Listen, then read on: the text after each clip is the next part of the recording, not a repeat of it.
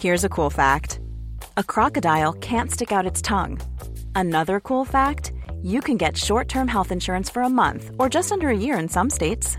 United Healthcare short term insurance plans are designed for people who are between jobs, coming off their parents' plan, or turning a side hustle into a full time gig. Underwritten by Golden Rule Insurance Company, they offer flexible, budget friendly coverage with access to a nationwide network of doctors and hospitals. Get more cool facts about United Healthcare short term plans at uh1.com.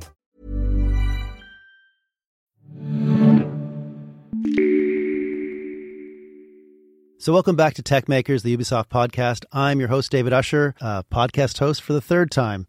I'm the founder of Reimagine AI, the artificial intelligence creative studio. And on this episode, we are going to be talking about forging the future and environments. Guys, could you introduce yourselves and what you do? Sure. Yeah, my name is Shahin, Shahin Rabbani. I'm a scientist at uh, R&D scientist at La Forge, and uh, I'm the head of uh, the environment group uh, at La Forge, and that's it for me, I guess. Claude? And I'm uh, Claude Langlais. I'm uh, director of the Anvil pipeline team, so it's one of our internal tech at Ubisoft. I've been in Ubisoft since 1999, working on different games, but right now really focusing on developing and evolving our internal technology within Ubisoft for all the different games. So this podcast really um, centers around La Forge and how it sits within Ubisoft. So what I've been really interested in finding out from everyone that comes through the series is how the integration between um, science and product is developed. How you come up with how, how scientists are brought into the brought into the pipeline, and how those ideas um, sort of become what what the experience is like for a scientist coming into this sort of more product based world, if you will. Yeah, I can definitely um, maybe give you a bit of uh, background context. So, what we try to do at La Forge is basically to bridge the gap between what happens in uh, at universities, for example, academia, and then the reality of production and all these problems.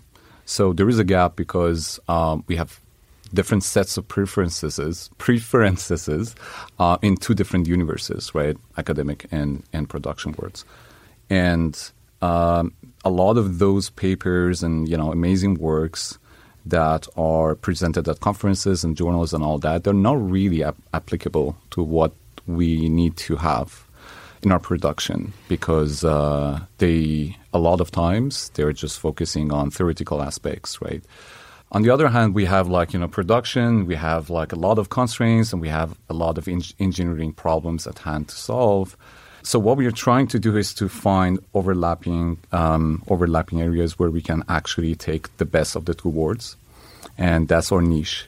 So we have a lot of collaborations with um, universities, and we get a lot of interns. We hire a lot of PhDs, and then we try to stay ahead of the curve in the game industry by um, working on you know top notch, cutting edge technologies that are also you know, they have enough value in terms of, you know, academic contribution and all that. So this is what we do at La Forge. We bridge the gap. I'm curious what the your sort of the personal journey from the scientific because you came from from academic world.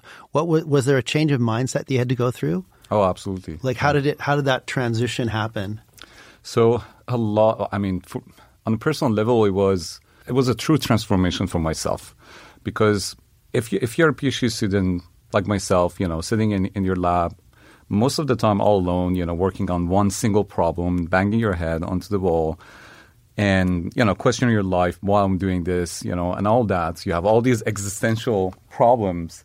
Um, you kind of, you're deprived of a lot of good things that you would otherwise experience in, in uh, when you're working for, with a company or for a company.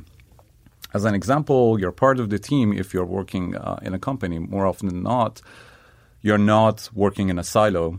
You're you're you're part of a team. So you learn a lot and you're pushed a lot. And you know, if you feel down one day, you know, people can actually carry you mentally. So that part is something that people actually don't really uh, don't really see when they're doing their graduate studies. The other side is technical. So when you're solving problems as a graduate student, you don't really care a lot about constraints like budget constraints, GPU, CPU constraints, memory constraints. And these constraints are challenges that that make it more interesting if you want to be innovative and creative. Um, so to me, that that was both of them.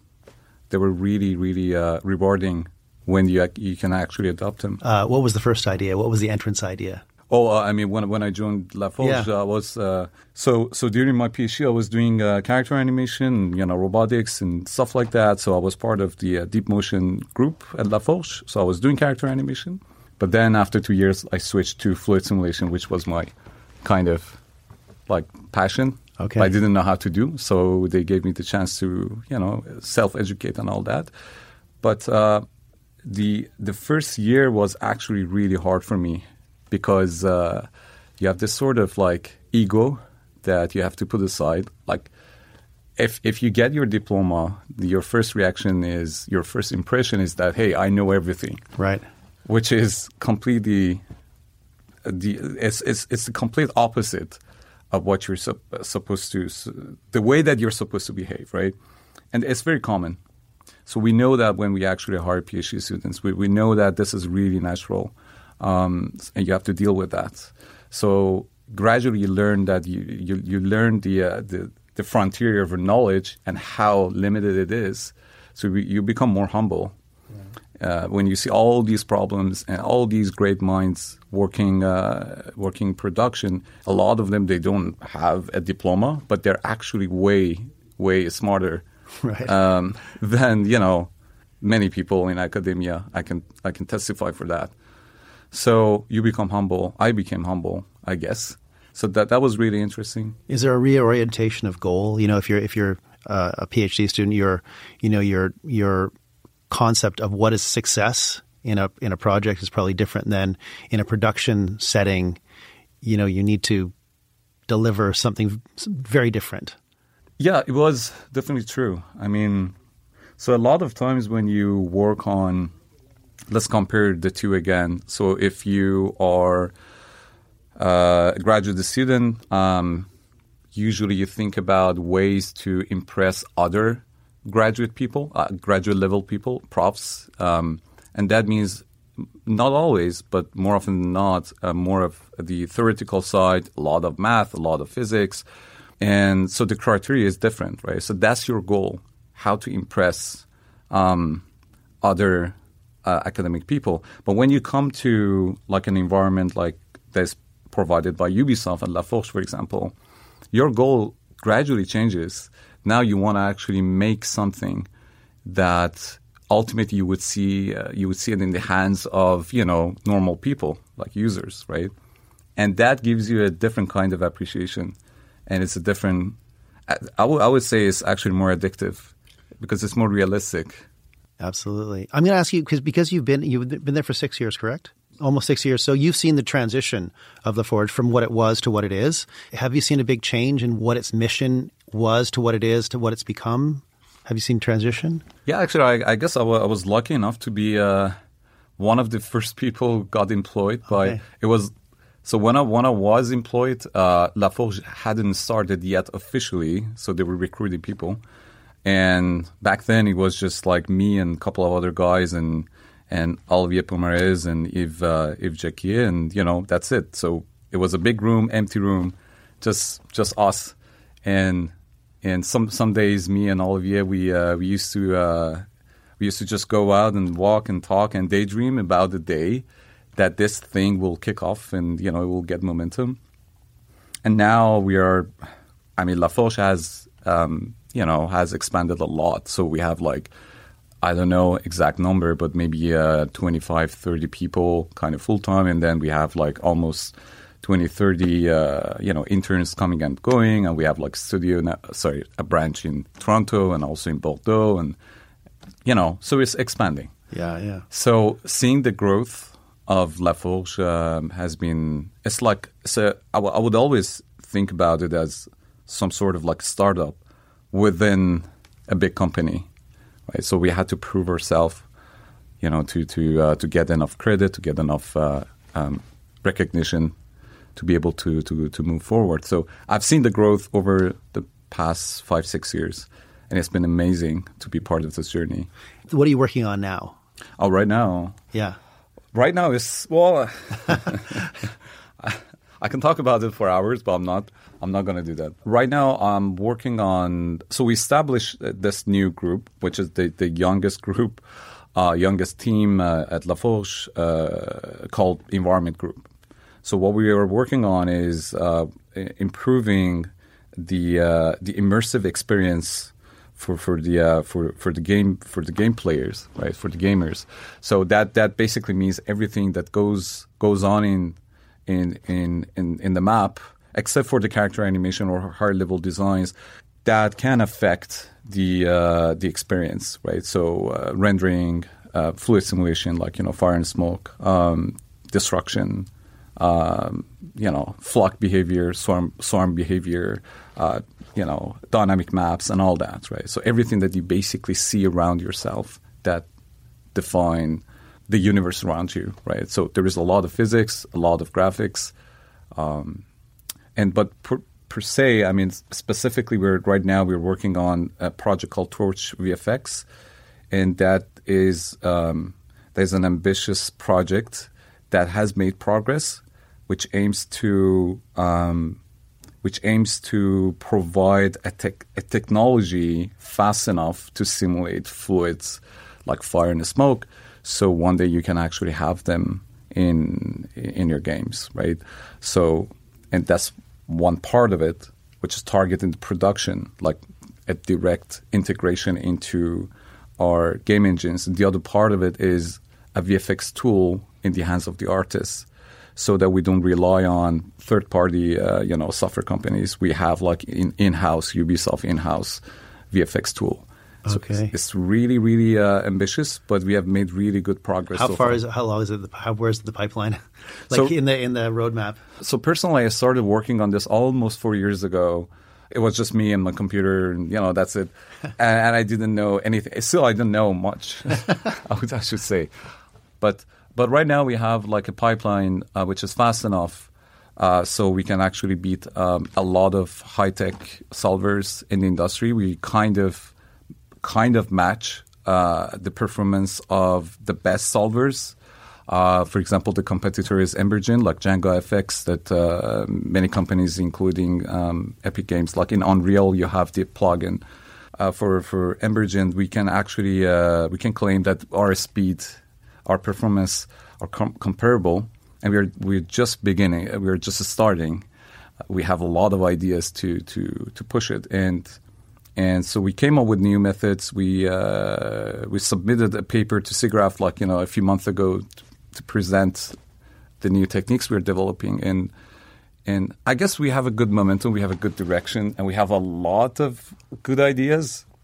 It's just right now the the amount of ideas that we have is definitely more than the, the manpower that we have. Right, right. Here. So we're like few people, and we're expanding, and we're just we're just you know juggling between many different things. So hopefully we can expand to get enough uh, you know enough great minds to, to keep it all going. And and let let me transition to you, Claude. Um, so you're doing pipeline stuff, taking things that come out of La Forge and moving them into pipeline. Yeah, by pipeline we we mean the whole the production pipeline, so right. the whole tool set to create the game. Of course. So what what is your role there specifically? So it's we've just joined in a, a team together with La Forge. So the goal is basically to transition all the steps that they take, the, you know, bridging the gap between the R and D world and something that's much closer to productions. But it's still a gap between this and how does it fit and how you create a whole game. So the, the window of opportunity to integrate new R and D and new uh, new technologies in a game is relatively narrow because you have a, a production cycle. Right. At some point, you need to take something and scale it and make sure it's, it's going to ship, it's going to be stable, and everything. But what uh, La Forge is doing is really doing bringing in a solution that's almost all the way there uh, with um, like a central team for a production pipeline. What we do is we integrate it and want to remove some of the risk associated with adopting that uh, that kind of change and and doing this and adding maybe a layer of support and supporting as well the integration from the, the pure not the pure R&D but the, the advanced R&D for games aware of the constraints uh, that's done in La Forge and adapting it to the constraints that we have in a particular production pipeline, whether it's Anvil or uh, even uh, Snowdrop, which is another internal tech that we have. Have you moved a lot of things through from La Forge? We've done a few. It's a relatively new initiative that we have. We're kind of transforming the way we uh, produce games at Ubisoft, and really, um, as Shane was saying, uh, we need more brains, more brain power. Uh, so it's a way of channeling all this uh, this brain power, at least, to to to reach all the productions at Ubisoft. So we're we're kind of building this central tech team so that the same there's no less and less effort that's duplicated from game per game because historically um, like in the industry or even at Ubisoft each team had more of more or less their own uh, production pipeline They're sort of so now we're kind of Okay. a bit more siloed and now we have a much wider bandwidth to bring those innovations directly to productions uh, in, in a standard way so if people don't need to take the initial step themselves. People support them and bring it so that it's easier to uh, to use in production. A bit like uh, you're mentioning uh, uh, existing plugins that are available on Unreal. It's a similar kind of pattern. We we play a role where it's much easier for users to, to get their hands on it. Cool. So, Sh- Shane, has, has has anything moved out through the pipeline? Has has from the the, the new project yet? Uh, so we're right now we're taking steps to uh, uh, to to uh, to do the industrialization integration with the Snowdrop. So right now we have a kind of like a simple backbone, bare backbone pipeline uh, integrated in Snowdrop. The rendering side is it, it needs work, but the the pipeline is there. So and we're actually planning to inner source it, meaning that you know uh, making sure that people across all the studios they have access, like anyone who has access to Snowdrop, for example, um, has access also to this branch with this pipeline, so they can start contributing. We're planning to do the same thing with Am- Anvil, so hopefully uh, we we will find the right right way of doing it. Uh, we just need uh, again, so we have the manpower problem, and because people people are just busy, right? So we have so many things to do. It's just it, it takes it takes some effort to uh, put aside to make sure that we can come up with a plan and actually put aside some budget like time and energy to to to have this sort of collaboration. But definitely there is a will. Um, increasingly, even more recently, uh, we, I've been receiving a lot of emails from sorry VFX programmers um, from different studios. A lot of them working with Anvil they really want to see it. They they want to contribute somehow, especially programmers, to uh, to have this sort of plugin for Anvil. And uh, so we are getting like you know positive feedback. It's just we need to have a concrete plan. So, Claude, can you tell me a little bit more about Anvil and how it fits into the Ubisoft environment? Anvil is um, is it's a game production pipeline. So it's a whole set of tools uh, that goes from how uh, you start, like from the thought of it, uh, start creating uh, assets, whether it's an external uh, commercial software like 3ds Max or anything. How do you bring it into the game? How do you build AI and behaviors and uh, how the cameras uh, react uh, to the players? What we call the the three C's: the, the characters, the camera, and the controls. How the, the player interact with the game. So the Anvil pipeline is something that was kind of built from scratch. It was an evolution to bring technology within Ubisoft to a next step, but back in 2004. So uh, the team had just uh, shipped Prince of Persia: Sands of Time on uh, another internal tech, and we wanted to build something that would serve multiple games uh, long term. So we, we still alive today with multiple games. So I think we we've managed to do something on that side, and that technology was built so that it it scales, is supported for for multiple projects, and where it fits within Ubisoft today is that we have um, a team dedicated to support it and evolve it for multiple games uh, at the same time. So we have a common core that's shared across multiple games, and that team now is within the production technology at Ubisoft, is where we push technology so that we can differentiate the um, the games that we build uh, from the market. So we really push um, innovation, whether in the way we produce games, uh, like how we push uh, open world games or experiences. Uh, like esports or like uh, Rainbow Six Siege that uh, uh, was talking about was also built on Anvil, a slightly different uh, version of Anvil, and all that. This ecosystem of uh, production technology also uh, involves La Forge. So that's how we. It's it's really a key element of adding innovation from um, from say more advanced research than you can afford to do in a typical project because you have really time constraints as well as physical constraints and technical constraints on the on the devices that you ship.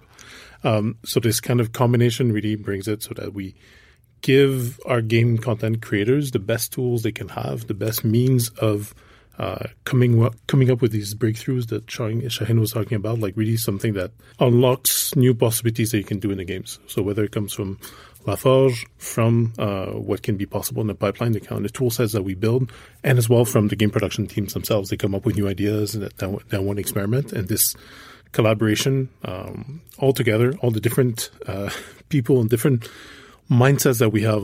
That's the beauty of making games. You get people from art background, from programming background, from audio background. You get all of them together. Uh, you get something that's really, uh, really amazing. So that's all these ideas kind of jumbling around uh, the the Anvil production pipeline, and we have another internal tech as well that does something similar, just a different, uh, different spin on it, different uh, types of game.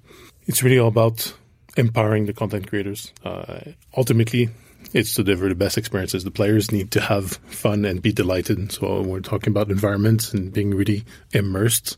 Whatever we can do to connect it, find new ways to interact with environment, and limit the what we call the suspension of disbelief. So you're really immersed, and you, you feel like the, the world is you're connected to the world through uh, through your avatar. Can you give me more specifics about Anvil in relation to uh, how it relates to you know a comparison between Unreal and Unity? So Anvil, it's the internal tech at Ubisoft. It's how we build games that have their own edge, uh, that kind of reach or innovate in a new way, so the players have a new experience in their hands. Uh, so that's how we can push and research and advance ways of creating games uh, that is not necessarily yet possible in uh, existing other tools out there. Um, so it comes with, um, as I was mentioning, like getting a lot of people from different perspectives together, uh, really working on the core tech itself. Whereas if you're using an external tech uh, that's evolving uh, for sure, um, you have a bit less of a hand to work together with the creators to make it evolve. Whereas here, when you have an internal tech at Ubisoft, you're much closer to the projects. You build something for the long term, but you can also push in given directions that gives an edge and pushes the, the R&D and we have a fast flow, say for, for, um, innovation that's been researched and catered for, uh, for the game environment built at La Forge. That's how we, we get that edge to really see the, the flow from the research that you do all the way into the player's hands in a tight bundle that gets reused as well within different games at Ubisoft. I guess that's all, that's always the, the, the the rub or the balance is between it's between research and how you actually put it into a pipeline to make it a usable product that, that can scale. There's an aspect of the pipeline. There's also the, the, the users, like the will. Uh, when the will is there, finding the, the opportunity to to bring it to them. Um, there is a will, there is a way. Maybe. but we did have uh, on the animation side, Choreograph is something where we managed to um, to integrate an Anvil. Um, yeah, has been used. Um, yeah in uh, Assassin's Creed Valhalla and other games. Cool. So that, that came from La Forge.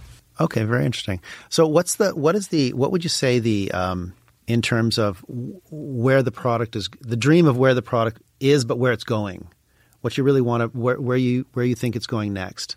Um, so we can talk about different levels, like different timelines and different different components. Um, if you're just talking about fluid simulation, on its own, it can be you know a very nice topic because on its own, it is pretty. Uh, I mean, it's one of the holy grails of uh, of uh, of the game industry because imagine that you, if you could uh, set anything on fire, if you have if you had a lot of explosions, if you had, for example, a grenade like a smoke grenade, where you know or have some intuition about how it works, and then use it to your advantage in during the gameplay, it's going to affect the gameplay a lot. Um, so we know that this is uh, this can be an, a, uh, a sort of like um, interrupting technology or some sort of paradigm shift if you if you can pull it off, right? And let's face it, it's not easy. We are not the only one who have ever tried. Many other companies they have tried, they failed, and there is a good reason for that. um, but and but we have we have good ideas, and we we, th- we think it's worth it. It's worth the risk. Now, if and there is a big if, it happens uh, you're going to see two different uh, two different products, but both of them sort of sharing the same technology or the same science behind it. So one is for the production, like you know, directly uh, integrated in our games, And then you can actually design games based on knowing the fact that you can have real time fluid simulation. So you can have, let's say, water, you can have like magma, you can have like fluids, you can have all sort of different things. And then based on that, you can design your game, which could be a new uh, kind so of. So real time, of, they can react with players. Exactly. And by real time, just to make sure we uh, we are clear on what it means. Yeah. So right now, what we have is uh, is uh, is mostly animation. So what it means is uh, there are different techniques, but for the most part, what you have is a bunch of billboards, like 2D uh, animations of uh, of fire and smoke, and then an artist has to spend a lot of time to come up with ways to place them in the 3D space such that he can actually create um, a, an illusion of fire, right? right? And it takes a lot of experience, a lot of effort to do that. And then we have some procedural uh, techniques to spawn fire and to spread fire. And but these things usually rely heavily on intuition and a lot of work, and these are not transferable to other scenes. So pretty well, not flexible. So that's one. The other thing is you can't really interact with them. So if some if somebody is walking through the smoke, you're not going to see any interaction, right? Right. So so a lot of limitations that otherwise you would be uh, really happy playing with smoke and fire in real time. Well, in, in, a way, the the environment becomes a player in the game. Exactly. Right. It becomes the it becomes a, an element in the game that in that that moves the action or. I can give you an example. Like, yeah, uh, please. Uh, I'm not sure about. Uh, I have to. I've yet to tested with Rainbow uh, Six here, but uh, I know in Counter Strike, for example, many people are familiar with Counter Strike. It's pretty old game, right?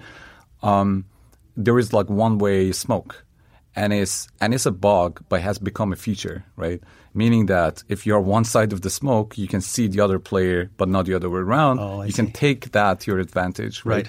And there are tutorials how to do this, how to use it, huh. right?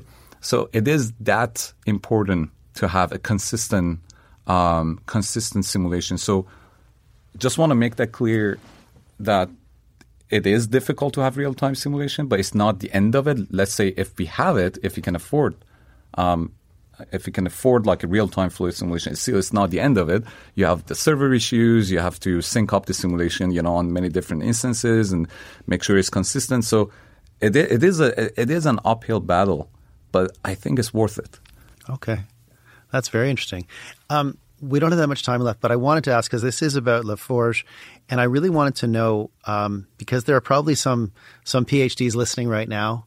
You know, what would you what would you tell the PhDs that are thinking about this kind of journey and the and what they should think about when they're entering this kind of trip?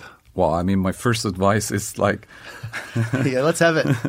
well, I mean, if if there are Okay, so wait a second. They're um, inside Ubisoft, or they they are thinking about graduating and then come work. Let's say Ubisoft? they're thinking about graduating from the outside. From outside, okay. From outside. Let's start with outside. All right, that makes it okay, even better. Have some self confidence and have some vision, and not just have as uh, sort of like magically have it. I mean, it it needs some some some insight, and you build insight, right? More often than not, when you do graduate studies, you're sort of like you're shy you don't have self confidence, and then you just listen to your prof. And we have amazing profs. It's just they're they're just following their own agenda, right? And but if you have your own dream, your own vision, you know, I'm going to work on this because one day I want to solve this problem. Then you can actually take control of your PhD. It's going to be better because uh, you will be more passionate about what you're doing. It will hopefully, whatever you have as thesis, and let's face it, Nobody's going to read your thesis 99%, including yourself, of the time. But if you make it practical, then you're going to have a better PhD, you're going to enjoy it, and you're going to have a better shot at finding jobs. A job that actually not only pays well, but also makes you happier, like day to day.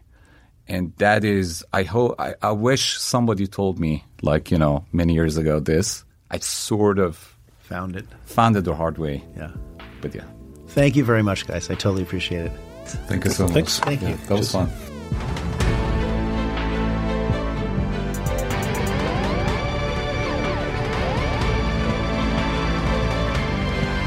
So, thanks for listening to Tech Makers, the Ubisoft podcast.